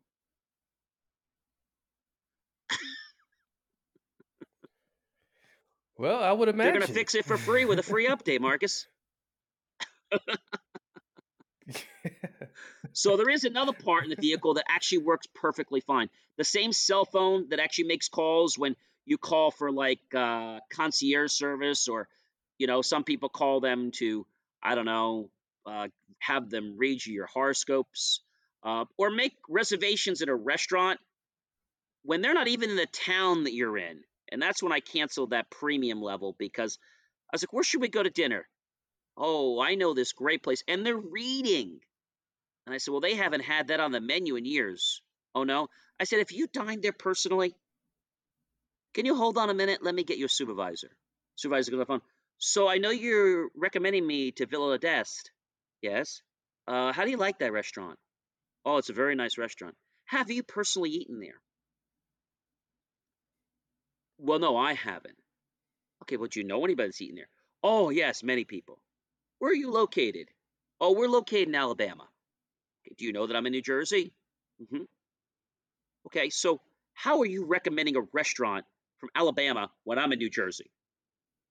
Oh, no, no, this is a very good restaurant, sir. Yeah, but you're reading a script. You're telling me something about a special that they haven't had in two years. Oh, I see. Did you want another restaurant? No, I'd like you to tell me about a restaurant that you've actually been at. Oh, I see. Is there anything else I can do for you this evening? Would you like the weather can I read you your horoscope? No. I'd like to speak to member services so I can downgrade my service. Okay, sure. No problem. Thank you so much for calling such and such roadside services. It's been a pleasure speaking with you. Please hold the line. I mean, I'm making this up, but this is the truth. And this literally Yeah. happened to me several years ago. They have the free plan where you get uh, the ability to track your vehicle and know things about the statistics, the miles, and all that good stuff, and things that may be wrong with the vehicle. And that's free for the time of your car, pretty much, for a few years. But then, if you want to get the next level, which I have, which allows you to unlock the doors, send GPS to the car, that's a little more money. But then they have the third level, which basically does everything. They hold your hand and do everything you want, pretty much remotely. Uh, they'll read your book if you want. Not really, but they do all these things, and then they try to act like a concierge. They'll even buy tickets for you. And then when you ask them, where am I sitting? Am I going to be on the ice? Oh, I'm not really sure. I don't have a picture of that. Well, am I at least near the goal? Um, well, you're by a window. Well, do you know, like, how close I am to the ice? Not sure on that one. So why the heck would I even have this service? well, we have your credit card already on file and we can just bill it to you and it'll be waiting for you and we'll call when you get there. I mean, how stupid are we, Marcus?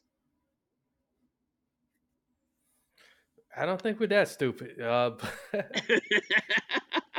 but apparently that they, they have found found a way to try to get over on people. And this has been going on for years with this service. You're right.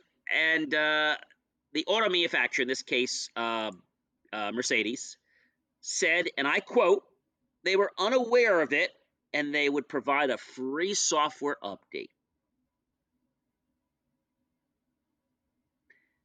Some other interesting news in Reuters. Uh, in 2019, Mercedes Benz in Europe investigated an incident with the automatic, they call it an e call system, provided incorrect positioning for its vehicle. The company found other situations where an incorrect vehicle position was relayed.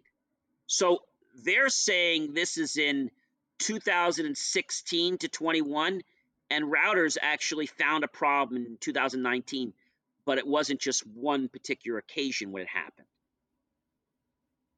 Why did it take mm. 1920, 2020? Why did it take three freaking years for them to wake up?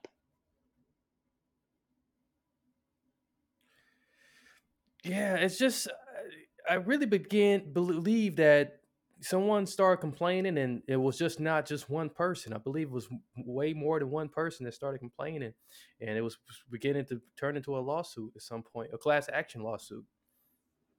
I always say that marcus we joke about this but but it's really the truth in that. Do you suffer from chronic hip, knee, or shoulder pain? Avoid drug dependency and surgery with Downtown's Healthcare in Denver. Downtown's Healthcare offers regenerative therapies that stimulate the body's self healing process. Call Downtown's Healthcare at 303 292 9992, now in Lowry or downtown.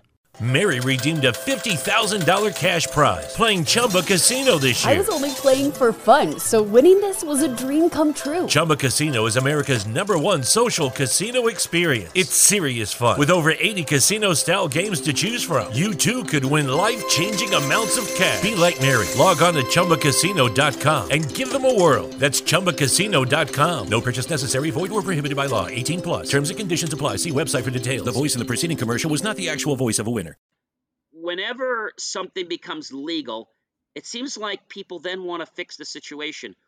Why is it not a concern before the lawyers get involved? It has to hit a company's a pocketbook before they start to take action. That's exactly what it is. Interesting. They, they they wait and wait and see how long they can skate past it. Exactly.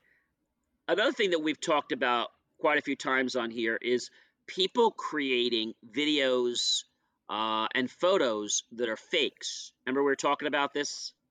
How people are trying to pass these deep fakes yeah. off to other people on the internet? Okay. Well, some bad news.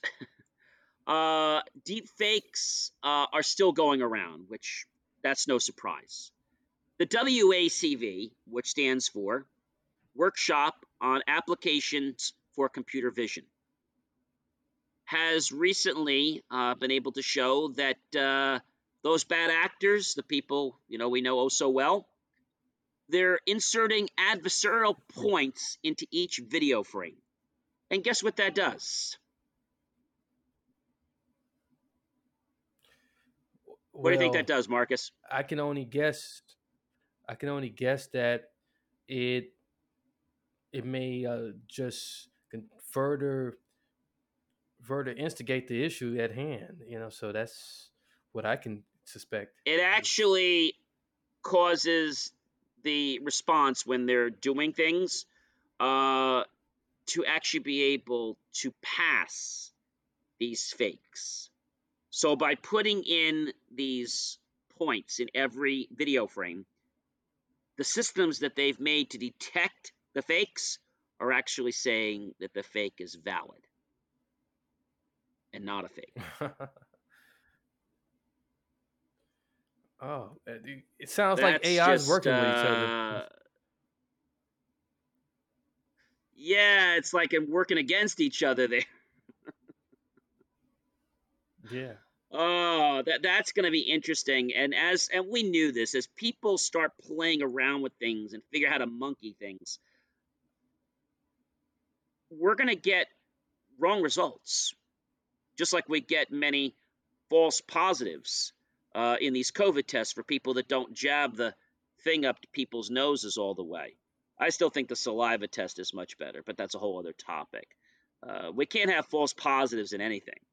It just causes a lot of panic, and in this case, uh, you know, we're, we're we're getting things that are giving us false negatives because the thing that we're believing is a fake is coming back that it's not a fake. That's really an oxymoron. I'm sorry. Oh wow. Yeah, so uh, this is definitely going to be interesting, and uh, I'm sure that a lot of people are going to wrap their hands about this because you know systems designed to detect fake videos and just being able to manipulate real life footage via artificial intelligence devices can now be deceived. Something that was supposed to be so foolproof.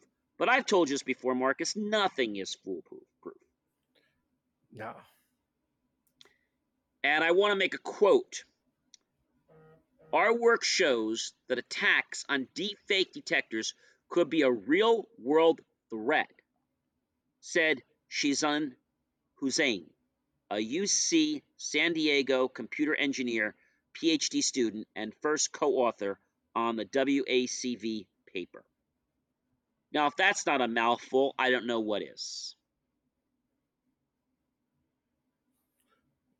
Definitely.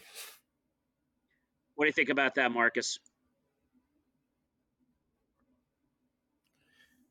They Well, might have lost you. I really feel no, I'm I'm here with you. Yeah, so just uh, think there's a little bit of delay here somewhere. Uh, but going back to what you were saying though, uh, if if we don't develop a way to uh, just I guess not even develop a way, but we have to realize that like uh, nothing's going to be 100% perfect with these with, with these things that's rolled being rolled out. I think you're on the right track when you said develop. Yeah, I think we need to develop a standard so that we can put things through their paces and see if they're going to fail. Just like the COVID vaccines, a lot of them are going to fail. We need something we can put these through, like a test that could be like a stress test. I mean, a long time ago when they were building computers, they used to stress test them for a long period of time to simulate hours of usage. Now they don't do that so much anymore. But you would actually simulate so many hours of usage by putting no, it's just stress it's tests too on much the too much computer, reliability. on hard drives and memory. Yep. So I think right now people again, Marcus, they're at the forefront just trying to make a fast buck. They really don't care about people or technology. Yeah. They just want to dump things on the market and get paid for them. That's what I think the issue is. All right. In lighter news, Yeah, that's definitely an issue. we've talked about we've talked about drones before many many times, and there's something really exciting uh, that is happening in the drone market. It is the first F they call it an FPV, and it's going to launch by March, and that stands for it's another one of these acronyms, right? First person view drone. Have you ever heard of that before? yeah, I heard of it. You know, so um, I'm looking forward to you know making sure that like it's definitely gonna be safe. Well, I think what they're trying to show us in this is that first person view means that they're going to be able to control a drone as if you're sitting in the drone. So, first person view means if we compare it to the latter way of controlling drones, we would operate them by looking up in the sky at the drone through remote control. Now, you're going to have a little mini screen, and you're going to be able to look at the screen and see where the drone is by looking at the screen, not by looking at where it is in the air.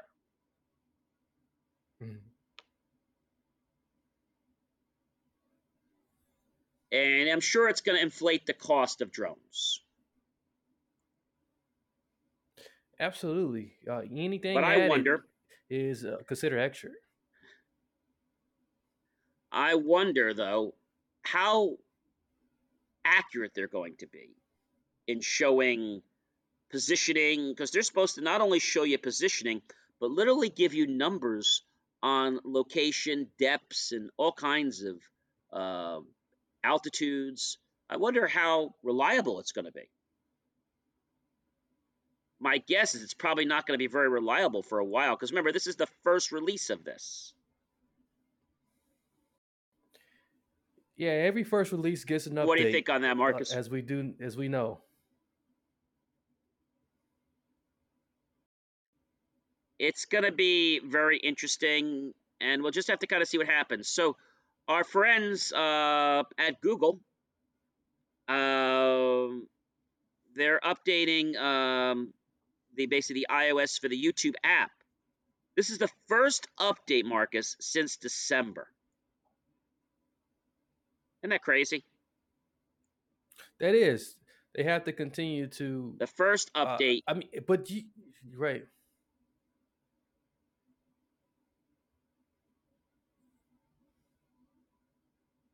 Although lots of people have been wanting updates, Google's had lots of bugs, and the apps are updated with new features to fix bugs, and hopefully the updates are not going to cause any more issues, as well as any type of security vulnerability issues. I think that's my biggest concern, Marcus. Are they are they really doing their due diligence when they're putting these updates out there?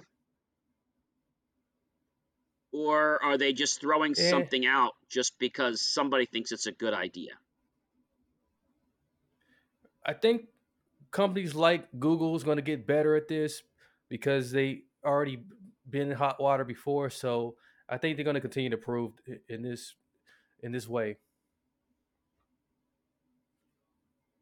So you mean they're not? They, you don't think they're going to want to just uh, sit in hot water like I would in a hot tub? No, they're going to want to get out. Yeah, they want to get out. so, So um, Slate Star Codex was shut down abruptly last year. This is very interesting.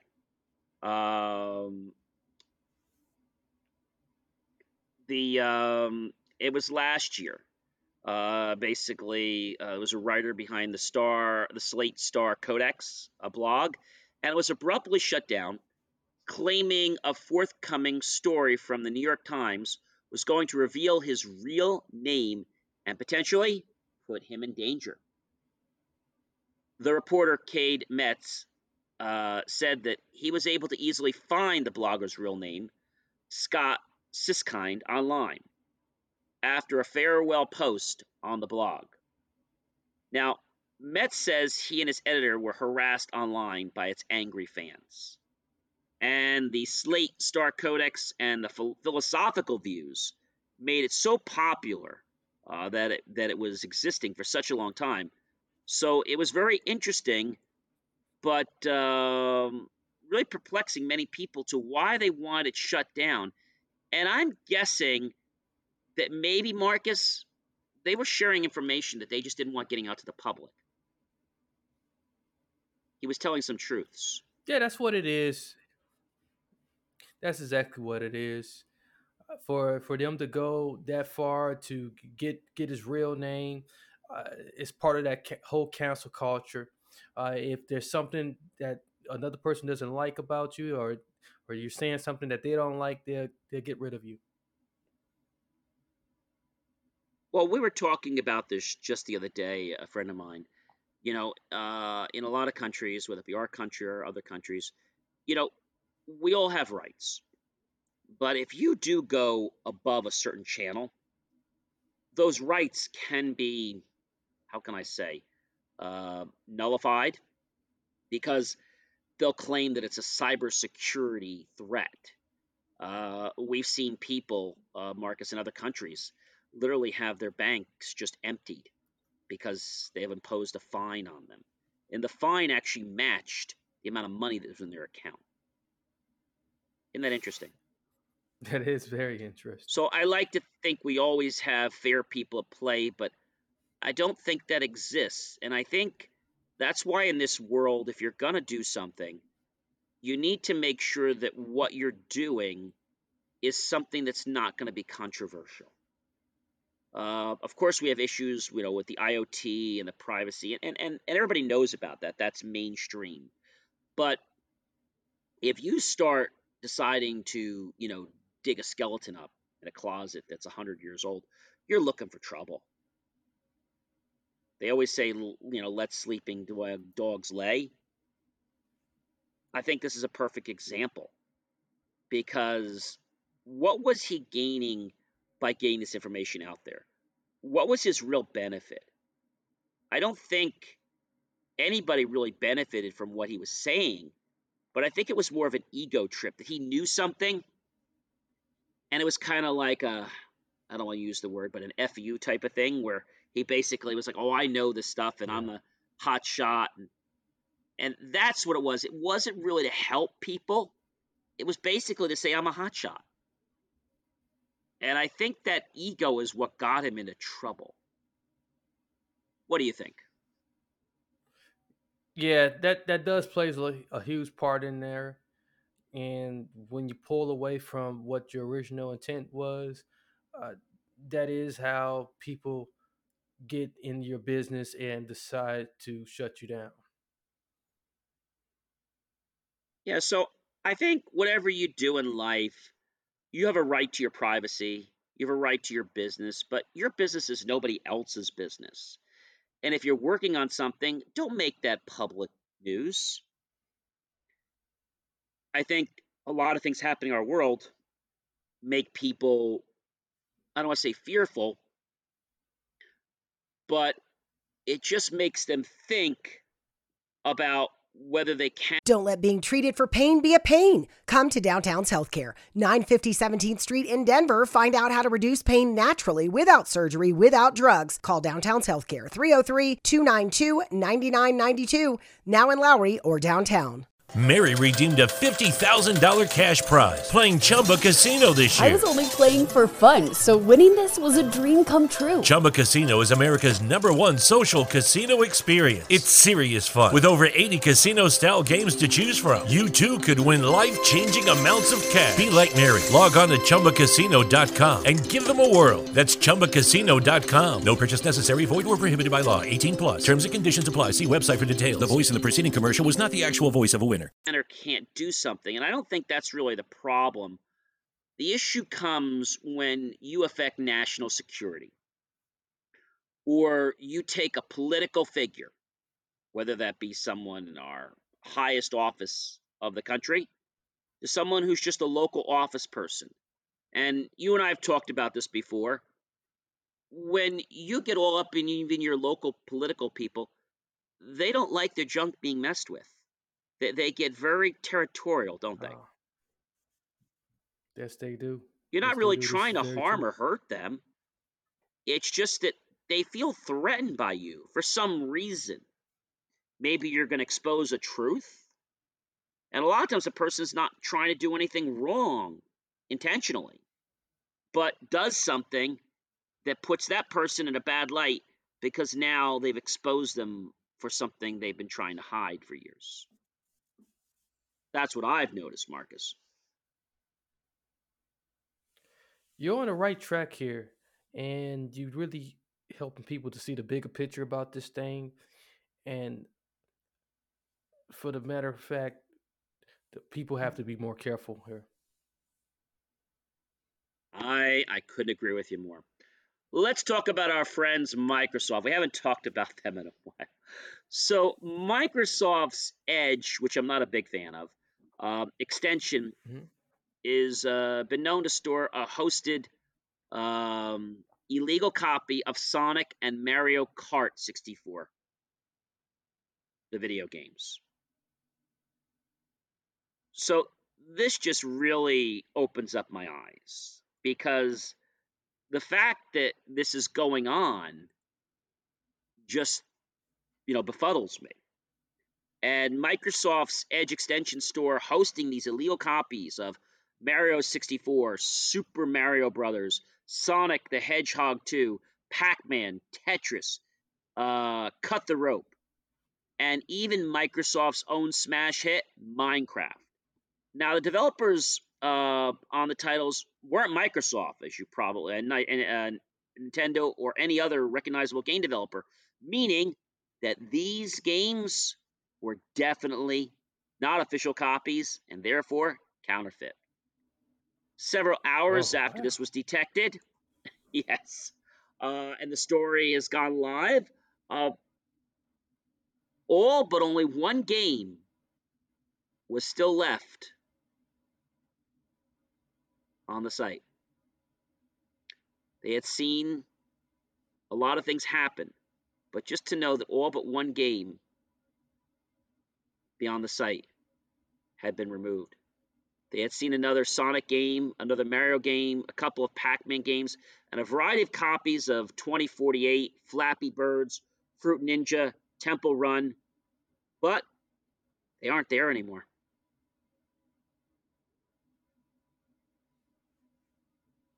All that remained was one game. Do you know what that one game was, Marcus? Um, I'm I'm gonna put a guess that maybe Sonic might have been left. I don't know why. I'm going with I'm going with Sonic for 200. well, that was all wiped. That was all wiped out. Everything I mentioned was wiped out. There was only one thing left, and that was a copy of Google Chrome's Dinosaur game. Okay. There were 35 oh. listings across 10 different developers with names like Game GamePro, GameLand, Stay Real, K Day, including a number of duplicate games, and many listings, even from the, the different developers, had very similar descriptions indicating that they could be coming from the same source. It seemed like they should have nailed these guys a, a, long time ago. Like, you know, it's that's just it's really crazy. I think nobody really paid attention to it, Marcus, because these are very old games. If this was a game that was, you know, mainstream today, I think they would have kicked their rears into court pretty fast. But because these were old games, nobody was really paying that much attention to them.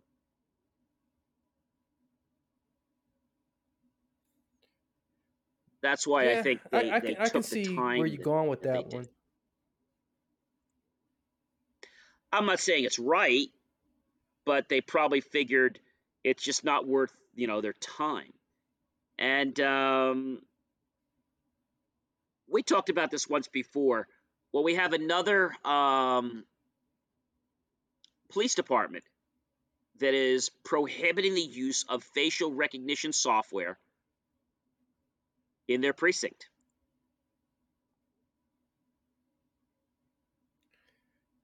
Yeah, there's a lot of just bias with the facial recognition. It's not 100% perfect, and uh, there's a lot of uh, things that go into it. Uh, a lot of a lot of people who oppose it. So yeah, there was a lot of a lot of public, uh, uh, you know, opposition with this.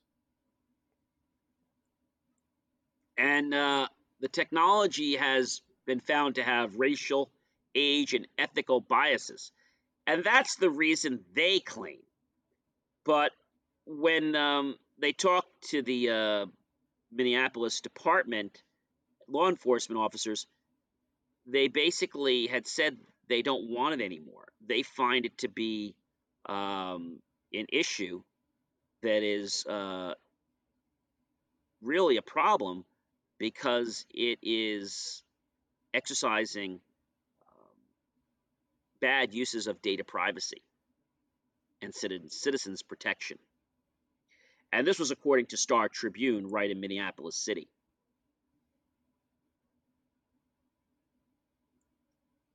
Now that's interesting. What do you what do you think about that? That's also another thing to consider there it, when you when you snagging up like face faces just out of the blue, uh, and you don't know you know what's what's going on with the data. Um, another security vulnerability to, to point out there. So I think something has to be developed soon, Marcus, because you know our world is just crying out for protection. Uh, there was a lady, uh, you might have seen the article a while back, when um, she said to the person on the phone, Well, you mean if I say the wrong words on the phone, they're going to wiretap me? And then a picture right next to her. So I need a recipe uh, for my family this weekend that has uh, pumpkin bread. Hello, wiretap.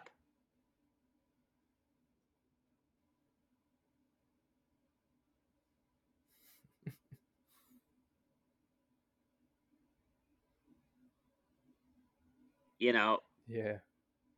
they're so concerned about things, but then yet they go put a device in their home that listens to everything they say. I, I don't know. But our friends at eBay are doing something very interesting.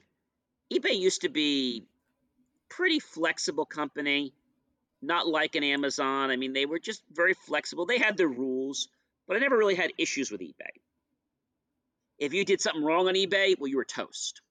But if you were one of the good guys, eBay really didn't bother you, and they really tried to work with the buyers and the sellers.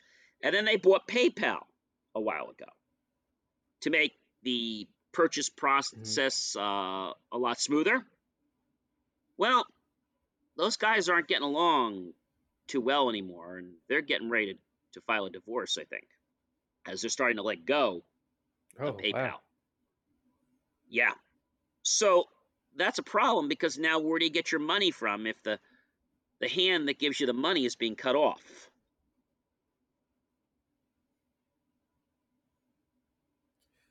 Yeah, so everybody's going to So have to eBay is now account, it- it changing its looks like. policy. That's right. They're now requiring anybody who is a seller to have a legitimate bank account. Now, they're claiming that eBay sellers will pay lower fees. This is what they claim. But when I looked at the metrics uh, of how this all works, you're actually paying more money. And the middleman is not PayPal anymore, it's eBay. So they're taking the money, they're becoming the middleman, and they're paying you a lot less than you probably should be getting.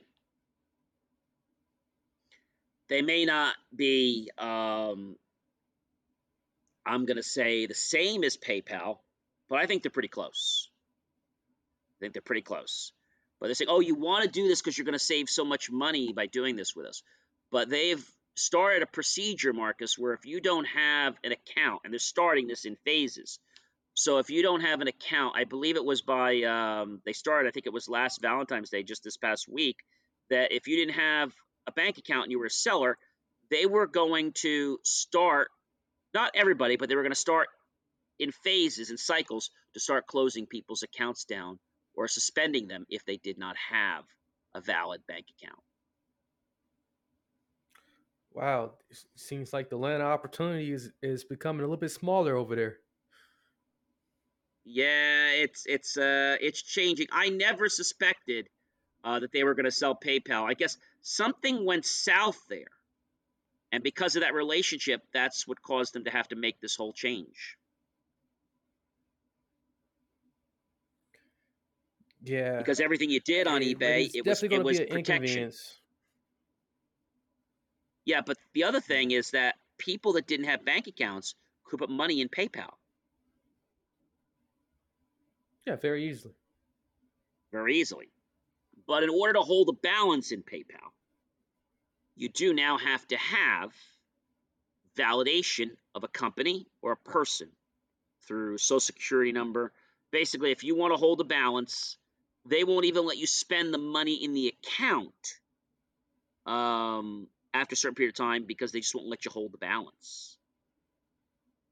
It's a very interesting thing. If you take the money out, yeah, put it into an it account, definitely has to be with, transferred out. yeah, within so many days, or you're in for trouble. So I think it's just trying Yeah. to protect people from laundering money, um, Marcus. I think that's what it's all about.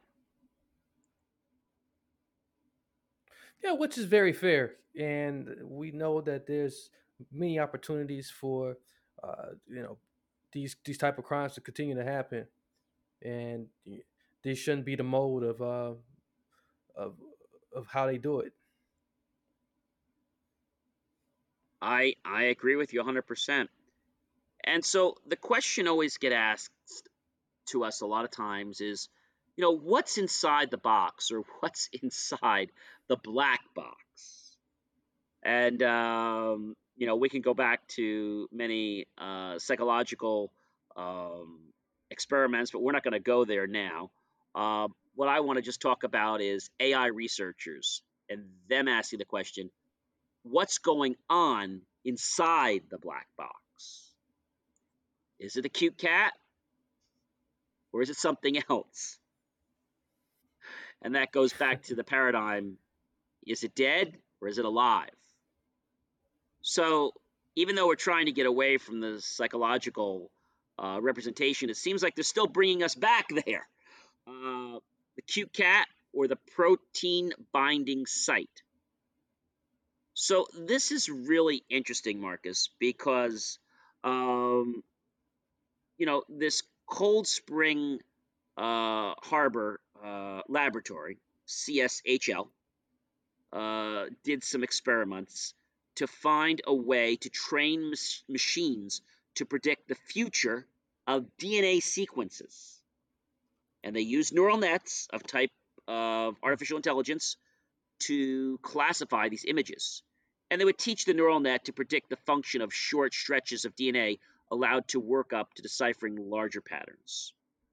The researchers hope to analyze the more complex DNA sequences that regulate gene activity and critical to the development of disease. That's going to be really fascinating. That is. I think it's going to change things a lot. Definitely going to going to change things a lot. But I think the question really comes down to the fact of, you know, here again, Marcus, all this is happening. Where is the security? Now we're talking about helping people and and their lives and possibly I don't know, predicting uh, uh, remedies and, and uh, cures. And this is all going to be sharing information with the cloud. Yeah, and the the mere fact that we're dealing with genetics here and how you know mutations work, and uh, Mhm. boy, just imagine what type of weapons can be biological weapons can be created from just understanding how uh, different mutations work. Yeah, that could that could be a, a serious serious problem. So I think information is going to have to be safeguarded in some way, shape, or form. But on a lighter topic, um, there's been a leak of the new Ring Video Doorbell Pro. It's actually going to have 3D motion detection on it, and um, you know, the Amazon's uh, has them, and lots of other places have them. It's the Ring doorbell, and this doorbell is going to be able to detect people at the door, so that now it can have a better position to see the person, but it'll be able to detect the camera from a 3D perspective. And um, the new uh, device is just uh, a little bit uh, bigger. It's actually, if we compare it, the new doorbell seems it's a little bit shorter, but it is wider. Uh, but it's about the same design as as what we saw before. And this is going to be, you know, very very interesting. Uh, that now uh, the doorbell is going to be able to pick up people from different uh, perspectives. So you don't have to have the doorbell mounted at a place that might not give you the best video. So I think that's going to be good. And uh, it's going to have higher than 1080p.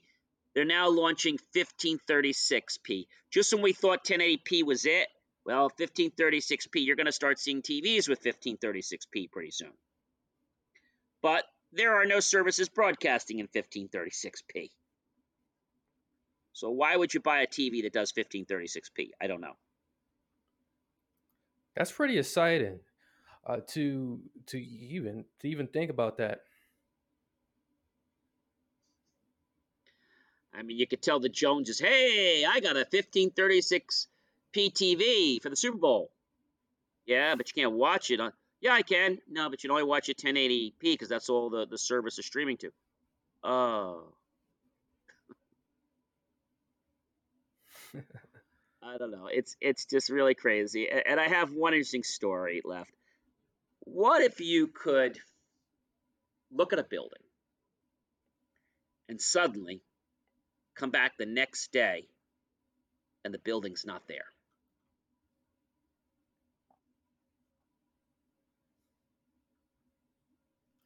What would you think Oh, about that? that's that would be that would be very weird.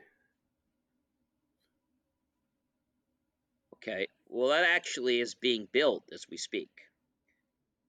So, a building that is built with uh, glass and panels, and then projection systems located around the perimeter of the property project landscape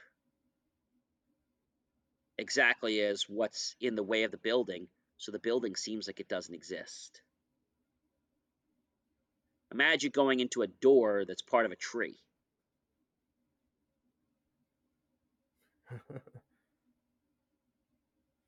Sounds But like there brand is new a uh, little bit of a conundrum. technology. Yes, uh, and they're actually doing this in Europe. Those projectors, I bet, are going to cost a few pennies.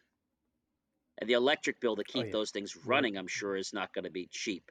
Because remember, it's got to project the entire building.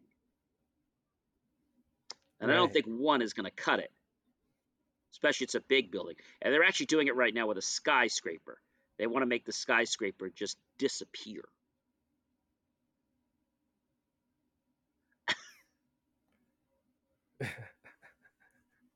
Can you see the problem that's going to happen with that? Yeah, there's there's there's a couple of safety issues with this. Yeah, the big one is uh, well, let's think about a plane because it may not actually see the building. And the second is uh, birds are going to fly right into the building because it's going to look like it's just open air.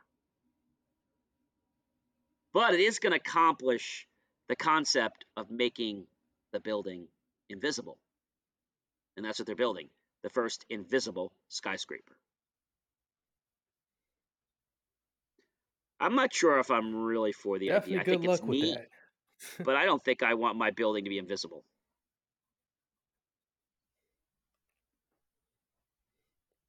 No, What do you think, Marcus? no, No, I'm right? not. I'm not sure that like you know uh, with the safety issues concerning that, like I would want want an invisible building, unless I'm just out in the middle of the desert somewhere. Yeah, and then what are you going to want it to be? A picture of water?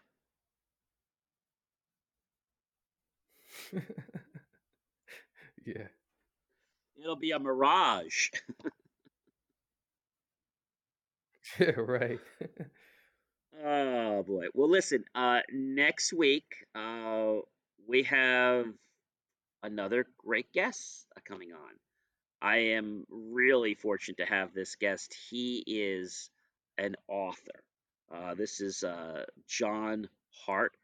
Uh, he has written some amazing books. He's actually um, gotten the the Edgar Award. Uh, he creates novels that are somewhat raw, they're tender, they're brutal, and they're very exquisite. Uh, this last uh, book, which I had the, the privilege of, of reading uh, when it came out on February 2nd, so I'll be interviewing him on our on our next show. But he is amazing. The book is called The Unwilling, and it combines crime, suspense, and searing glimpses into the human mind and the soul in New York Times best-selling author John Hart, Singular Style. And getting the Edgar Award, so you're going to want to stay tuned. I could tell you this, Marcus. When I started reading this book, I'm not one that reads crime, but when I read this book, I couldn't put it down. I mean, other than to use the restroom and come back, but this book held me on the seat of my chair. The way it was depicted, the prison, everything it was just, it was so lifelike. And then when certain characters appear at the end of the movie, and it just, I don't want to ruin the, the book, but he's a great author.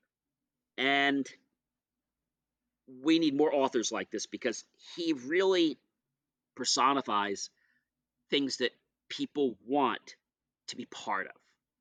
I don't think I know an author that has won the Edgar Award so many times. That's just an amazing uh, accomplishment. So you're going to want to definitely stick around for that.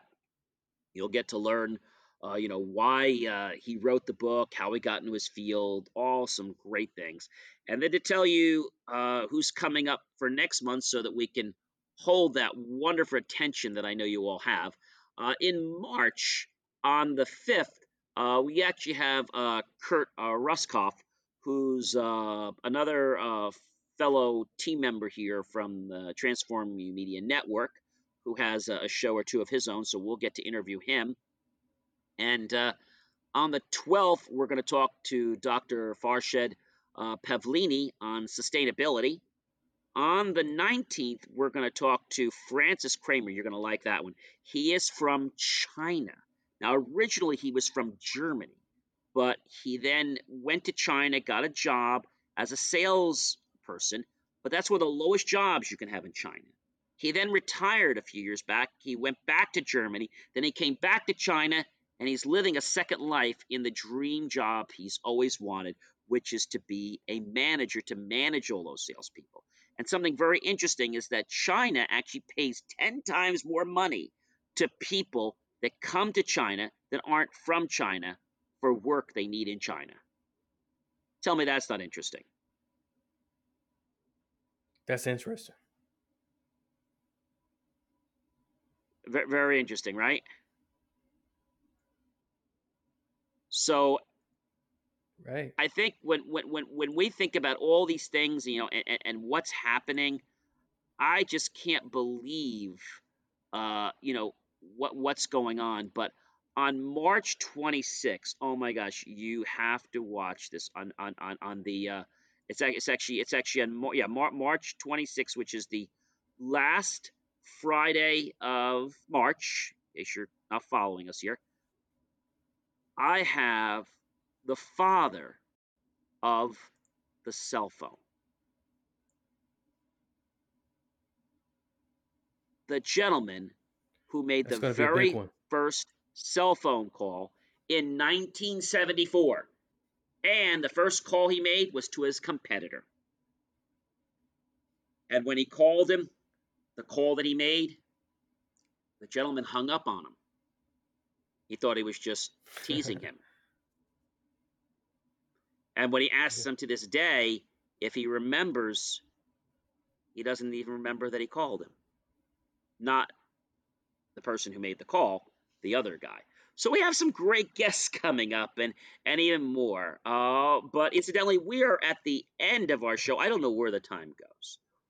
But if you would like to be a guest on the Jay Moore Tech Talk show, uh, or you have a product that you would like me to unbox for you, visit jmor.com and once you've done that, you can go to the little reach out icon at the top um, right of our page, fill out the web contact form. We will get in touch with you and see if you will be a, a great guest for our show. Uh, if you do want us to unbox something, I do need to let you know that you have to donate the product to us and ship it to us, and we'll take care of pretty much everything else. I want to let you know of a brand new group that I have started on Facebook called the Tech Unboxing Group. And that's where you're going to actually be able to not only see me doing unboxings, but you'll get to see me live many times through the week. So if you guys um, have questions for us or you have ideas, please reach out to us. Before I say goodbye to all of you, uh, I always want to thank my loyal listeners for watching. You know, share this program with your friends, with your colleagues, even your enemies, too, for that matter. Um, and uh, let them know about what we're providing because we got something really special here, don't we, Marcus? Yeah, absolutely. Well, it is always a pleasure to be with you, Marcus, and it's a pleasure to be with our wonderful audience.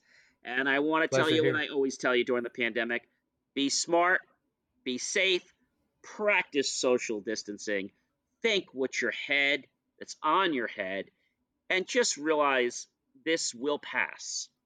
But we need to be smart during this time so that we can actually get through this and have as little casualties uh, as possible and get back to the life that I know all of us are waiting for. But it's not going to be tomorrow, ladies and gentlemen. We're going to have a hybrid world after this, uh, but it's going to be a better world. So it's going to be different, but it's going to be a better. I wish you all a wonderful weekend. This is John C. Morley, serial entrepreneur, and JMOR Tech Talk show host, and Marcus are saying uh, goodbye and uh, good day, and of course, a very safe and fun weekend to all of you.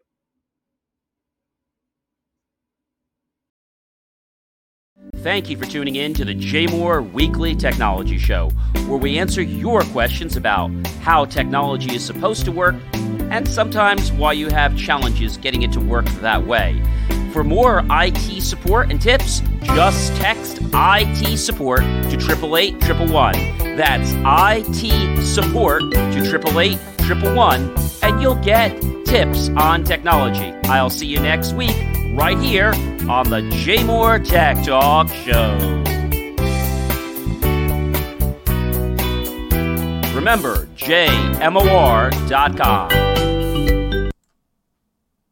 Do you suffer from chronic hip, knee, or shoulder pain? Avoid drug dependency and surgery with Downtown's Healthcare in Denver. Downtown's Healthcare offers regenerative therapies that stimulate the body's self healing process. Call Downtown's Healthcare at 303 292 9992, now in Lowry or downtown.